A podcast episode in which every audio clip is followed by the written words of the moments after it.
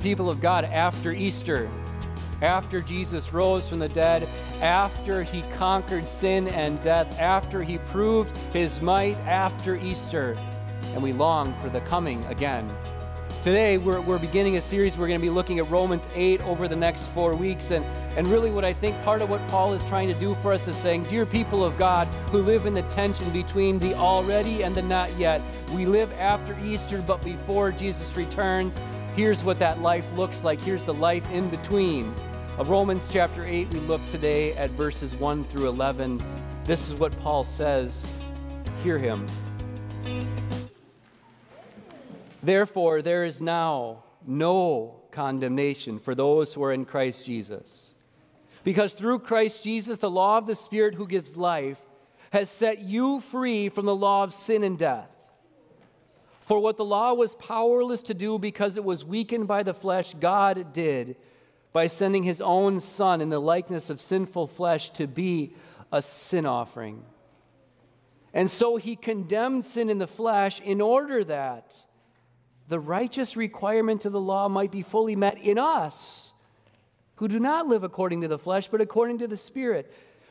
Those who live according to the flesh have their minds set on what the flesh desires, but those who live in accordance with the Spirit have their minds set on what the Spirit desires.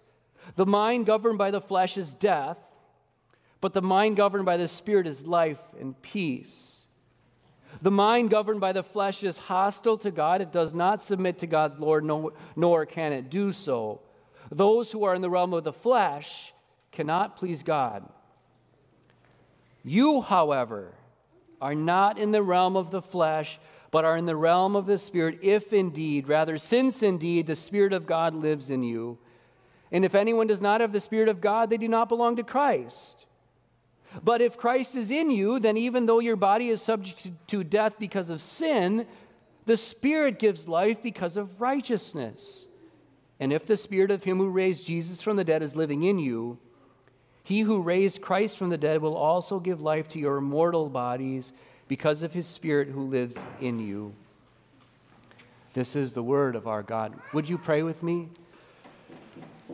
Lord Jesus Christ, you conquered sin and death and hell and every enemy that sought to destroy us. You set us free from condemnation to live before you and under you and with you. Lord God, we live in this world between the not already and the not yet. So we pray, help us to live by faith, living by hearing, living by trusting in your word, so that we might be your people. Lord God, may the words of my mouth and the meditation of our hearts, let it all, let it all be pleasing in your sight, God. You alone are our rock and our redeemer. In Jesus' name we pray. Amen. Amen. Just to make sure you're awake still. Christ is risen. Is risen Hallelujah. So, just so you know, I might just pepper that in every once in a while. Make sure you're still with me we could call it the Thomasian problem, or to say it in English that I can understand, the problem that Thomas had. What he saw with his eyes, what he experienced in his bones, what he what he everything about his experience and seeing in the world told him that Jesus was dead, but what he heard from his friends later that night was that Jesus was alive. What he saw and felt didn't match what he heard. We could call it by a different name too. We could call it the Marian problem. She had heard Jesus say to his disciples in her presence before, Go ahead of me to Galilee, you'll see me there. She had heard Jesus talk about coming back after three days. We could call it the Marian problem because Mary heard the promise of the resurrection, but what she saw when she got to the grave didn't line up. Her sight didn't match up with her hearing. We could call it the Petrine or the Johannine, the problem that Peter or John had. They, they had heard Jesus at least three, four times say, I'm going to be crucified, died after three days, I'll come back to life. But it's almost like they didn't hear those words. They ran when they heard that the tomb was empty. They looked into the tomb. They, John looked it's confusing to me. He believed, but he didn't understand yet from the scriptures. They had a problem. What they saw didn't match up with what they heard. We could maybe even call it the Pauline problem. We're going to be looking at Paul over the next couple of weeks, the, the problem that Paul and, and the Romans had. See, Paul had been preaching to the Romans for seven chapters now about victory if you know Romans chapters 1 through 6, especially, Paul has been unpacking sin and death and forgiveness and justification by faith. And, and we're connected to Jesus through baptism so that his victory, his life, his peace that, that, that he accomplished is ours. There's like a string attached to us of baptism so that everything he accomplished becomes ours by faith. Right? They, he had been, Paul had been saying these things these things. And then Paul gets to Romans chapter 7. He says, I, I hear that, but I see this. As I look at myself, this is Paul's confession, Romans chapter 7. As Paul says this in Romans chapter 7, he's confessing a struggle. I know who I am in Christ. I know that I'm forgiven. I know that I'm set free, but there's this big but in Romans chapter 7. I don't know what I'm doing. I don't know what's wrong with me. He, he, see, Paul had this problem. He, he heard forgiveness and life and freedom and victory. He knew the wages of sin is death, but the gift of God is eternal life in Christ Jesus our Lord. And, but what he saw was a wretched man. And all he could do is cry out at the end of Romans 7 Who will save me from this body of death? I don't know about you, but I don't even think a mic going in and out can ruin my. E- Easter is for me like this this epic time. It doesn't matter how tired I am. It doesn't matter how grumpy I am. It, it doesn't matter how poorly life is going. It, it, Easter is this time when, I don't know if you feel this too, but you walk into church on Easter morning, there's a vibe that's going on. You can come into church and the grumpies, like, they, they like have to go away. You, you might be grumpy when you leave, but when you're in here with God's people and you're singing, Christ is risen from the dead, and, and you'll only be grumpy if, if, I don't, if, I didn't, if we didn't pick the right hymn. Sorry. right? There's something about Easter that, that just heightens our, our, our hearts. We, we step out, we hear Jesus speak Mary, our name to us, and we go out into, we, we, we're in here and the, the mood and the energy and everything is high, and then the Sunday after Easter, it's like, come back next week with a little energy, please. Because we hear of victory on Easter Sunday, but the second, the Sunday after Easter, it's like everybody died. Go to Easter Sunday, right? We're, we're living in this tension between what we hear and what we see and experience. I don't think I have to work very hard to prove it to you. What, what happens Sunday afternoon or Monday? We, we go to Sunday with family, and too often perhaps it turns into Sunday brawl right? And we've proved to ourselves once again that, that our victory over sin and sinfulness, it's not that yet. You in your way, me in my way, it, it becomes all too clear. I hear victory, but I see sin and struggle. We could prove it to you another way just to speak to you about the, the we, we say it, we're more, Paul says this Romans 8 later on. We are more than conquerors through Christ who love, loves us. But what's our daily experience? We are more, li- we are more likely like to be slaughtered. When we go into our life and we're struggling with life, just getting through the day, just getting through the week. See, what I'm trying to what I'm trying to hold out in tension before you today is we hear victory and forgiveness and conquering, and we are winners in, over sin and death and the devil and life. Nothing can hold us down. And what we see and experience, we hear this, and what we see something else.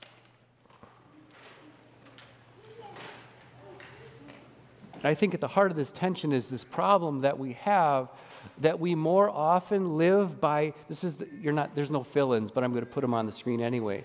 We live by we live we live and we view life by our eyes. Just throw it up there jacob or petrus.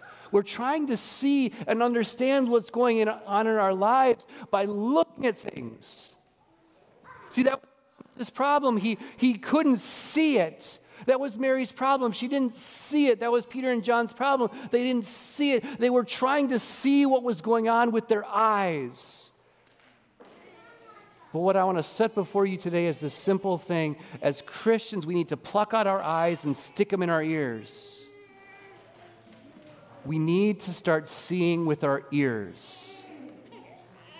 We, we need to see, how does the verse go in Romans 10?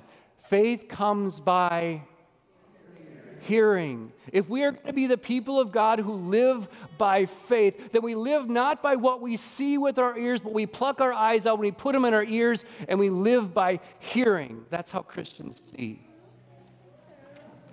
And so what I want to do this morning is I want to show you, I want you I want you to hear the consequences of Easter. Not consequences like you're in trouble, but here's the fallout. Here's what's yours. This is what Paul talks about in Romans. Here's the first one. The, the first one is this. Let's talk about its verdict. I'm just going to grab a mic over here because I don't think those will go in and out. Is that okay?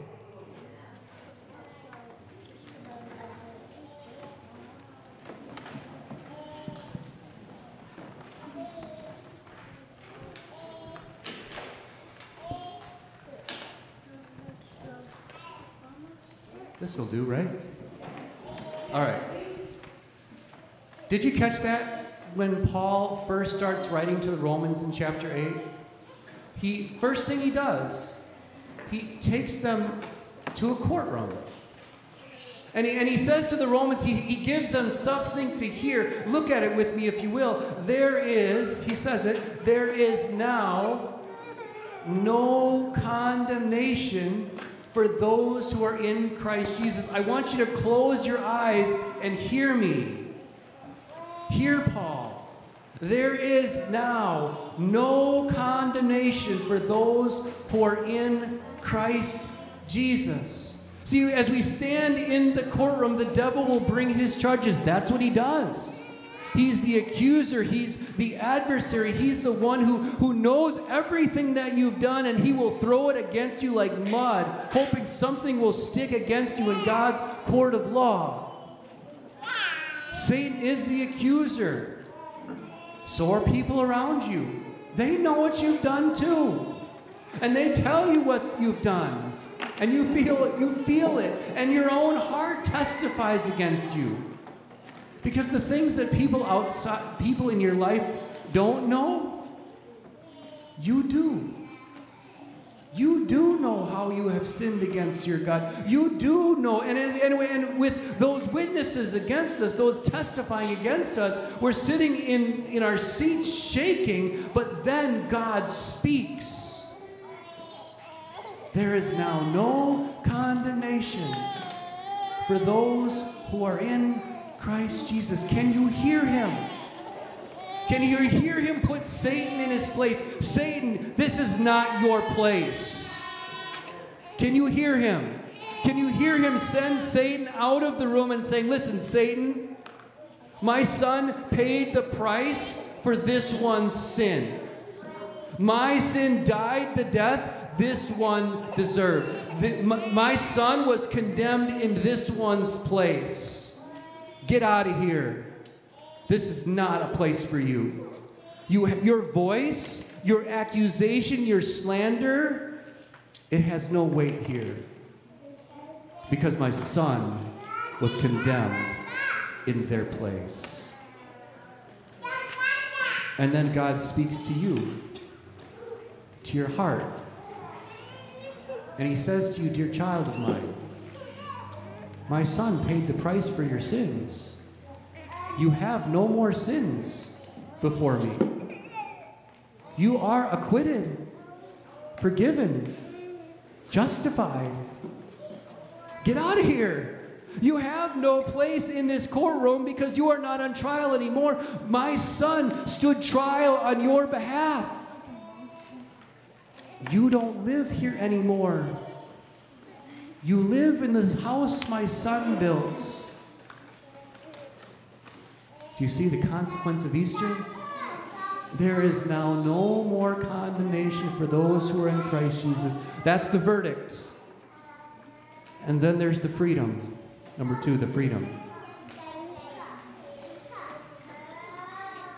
I don't, I don't know about you, but I, I, I tend to spend a lot of my time trying to get free. You know, trying to be free of something. Maybe it's free of a sickness or an illness, free of, of debt or a financial load. I'm constantly trying to be free of, something.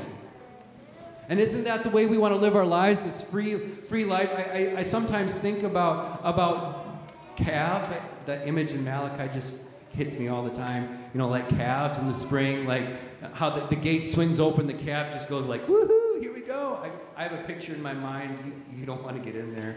But, right, I just have this image of freedom, and, and as people, as human beings, it's, it's our desire to constantly try to be free. And we really try to do it in two ways. You, know, you think about our kids. How do our kids try to get free? There's two ways they try to do it. They, they try to get free by being really bad. You know what I mean? Like, they, they don't like the rules, they don't like the structures, they don't like the authority. I don't like the structure and the authority, so I'm gonna go, I'm gonna live outside of that, I'm gonna do my own thing. But is that freedom? Did the prodigal son who said, I'm gonna do my own thing, did he find freedom? Is it freedom to, to sneak around and to hide and to sneak and all those things? Is that freedom? So there's no freedom in trying to rebel. The other, way, the other way we try to get freedom is by doing the right thing, right? By, by checking the right boxes. You have, you have two kinds of, we have two kinds of kids. I have both of them in my house. I have more than both of them, but they fall into two categories. The one is like, I'm going to do whatever I want because I want to be free. The other one is, I want to make my parents happy with me, so I'm going to check all the boxes. I'm going to obey. I'm going to complete. I'm going to do this so that I can, you know, it's the bargaining chip your kids have. If I clean my room, then can I do this? Right? We're trying to be free to do what we want, so we try to check the boxes so we can get to do what we want. But is that freedom? I suppose in our parents' house we can get to a point where we can get to that place where we've earned the privileges. But how does that leave you if you're constantly trying to check boxes before God? Doesn't. Because we never, in our, in our walk of faith, we never get to that point where we've checked all the boxes. I need you to close your eyes and hear me. I need you to hear what Paul is saying to us. Paul is not saying to us that there's freedom by rebellion. He's not saying to us that there's freedom by living in the house that Moses built. Did you catch what he said? You, as human beings, us as human beings, as sinful human beings, we cannot meet the righteous requirement of the law, but somebody else did it for us. Jesus Christ met the righteous requirement of the law in our place. And now God says this to you Dear child of mine, you live in the house that my son Jesus built. He was righteous and perfect and holy in every way. And you live in this house now. And I don't care what your life out I don't care what your life in the world looks like because by faith in my son Jesus you are righteous and holy before me. Do you see how that sets us free? We're not chasing a standard. We're living as fully righteous people. We're living as sons in the house of our God. You don't live in the house of Moses anymore. You live in the house that Jesus built. See, there's the verdict, there's the freedom, and then there's the power. I, I said a minute ago, a moment ago, that I don't care what your life looks like. And on the one hand, that's absolutely true. Because when it comes to you standing before God as His child, the way we behave has no bearing on that. Is that shocking for me to say that? The way you behave has no bearing on your relationship with God. You are, you, you are righteous and holy before Him in every way. And the way you behave is important. See, now you are those who live in the house of King Jesus. And we're not going to live like that anymore. We're going to live as sons and daughters who are in the house of Jesus. So, before people and in this world, the life that we live does matter. I can't.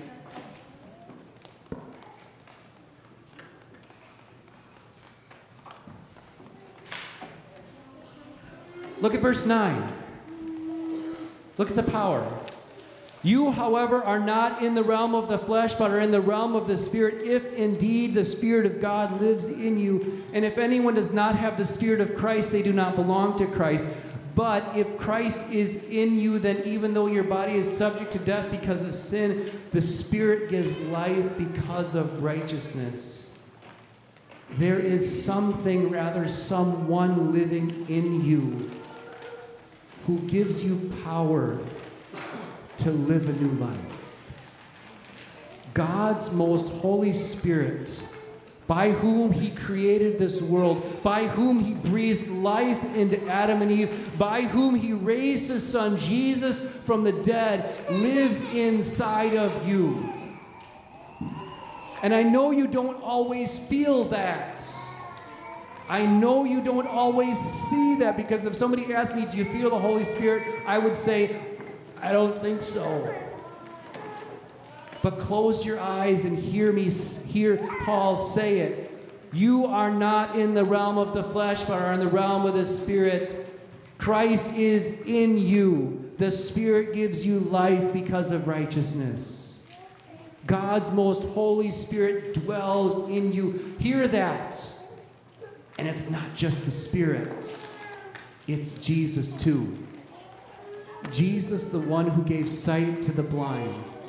Jesus, the one who healed the lame. Jesus, the one who raised the dead. Jesus, the one who raised himself from the dead. He's in you. And He's moving in you day after day. Even if you can't see it or feel it, it's true. Because that's His promise.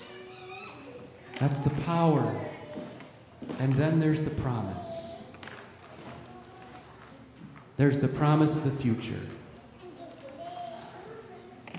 I don't know what you see as you look forward to tomorrow or the next day or the day after that. I don't even know if you're looking that far down the road. Somebody asked me what 10 years from now would look like. I say, I don't know. I thought I knew 10 years ago, and I'm not where I thought I'd be. But here I am. I don't know what it looks like. Maybe you're afraid of the future. Maybe you're worried about the future. Maybe you're concerned about the future. Maybe you're excited about the future. I don't know. But I'll tell you this you don't even know what the future holds. We can guess, but our guesses mine, might have never been very good. But this is what I do know. Hear me, hear Paul. If the Spirit, verse 11, and if the Spirit of Him who raised Jesus from the dead, is living in you. He who raised Jesus from the dead, who raised Christ from the dead, will also give life to your mortal bodies because of his Spirit who lives in you. I know this. I know that the Spirit who lives in you will give you strength to face whatever comes. I know that the righteousness of Christ and his death on the cross will always be your shield and your guard and your hope in your life. I know that when you lie in the dust of the earth with those who believe to have gone before us, that the Spirit Himself will raise your dead bodies from the ground. I know that much about your future. I don't know what it'll look like, but I know who will be there in you, with you, around you, before you, behind you, below you, above you, next to you, every day of your life. I've been talking today about living by hearing, not by seeing. Now, I don't recommend that you leave here today and close your eyes while you drive down the street. I mean, it's dangerous to drive down the street with your eyes open. So please don't close them on your way home. Just some friendly advice. And I don't recommend that you pretend that life in front of you is beautiful and hunky dory. It's going to be hard. But when you, here's what I'm saying when you have trouble understanding what God has done and what God is doing and what's happening in your life, close your eyes, stick them in your ears, and live by hearing. Live by the word of your God who speaks to you in his word and by his people so that you live by faith. And in that way, close your eyes to what you see and feel and live by hearing. See, we, in a way, in the, we, take a deep breath and do this again. You don't live in this house, in a way, metaphorically speaking at least. Dear people of God, you live in the house that Jesus builds by his life, his death, and in his resurrection. And in this house, there is no condemnation.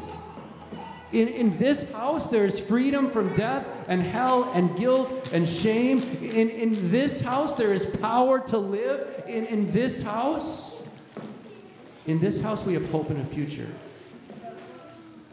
Amen? Amen? Now, the God of peace grant you peace at all times and in every way. The Lord be with you. And also with you. Amen.